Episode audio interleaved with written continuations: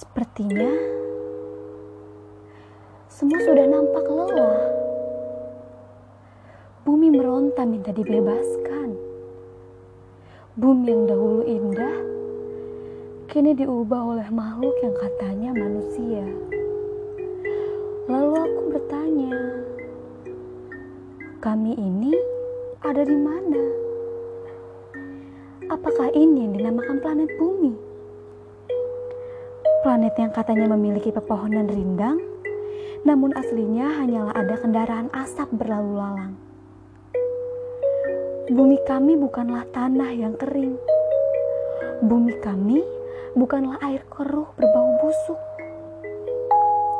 Bumi kami bukanlah gunungan sampah. Tatkala kami melihat, bumi yang indah hanyalah sebuah gambar di secari kertas. Tatkala ikan-ikan tawar tidak lagi punya sungai. Tatkala rumput pun kering lemas terkulai. Namun pertanyaannya, mengapa kami harus bersedih? Bukankah itu hasil dari apa yang telah kami perbuat? Kami yang mencabut rumput hijau. Kami yang meracuni tanaman. Kami yang membendung sungai dengan banyak sampah sehingga banyak sebagian dari kami tenggelam. Kami pula yang menebang pohon hingga air tak lagi disirap pepohonan. Lantas setelah ini, apakah kami masih layak disebut manusia?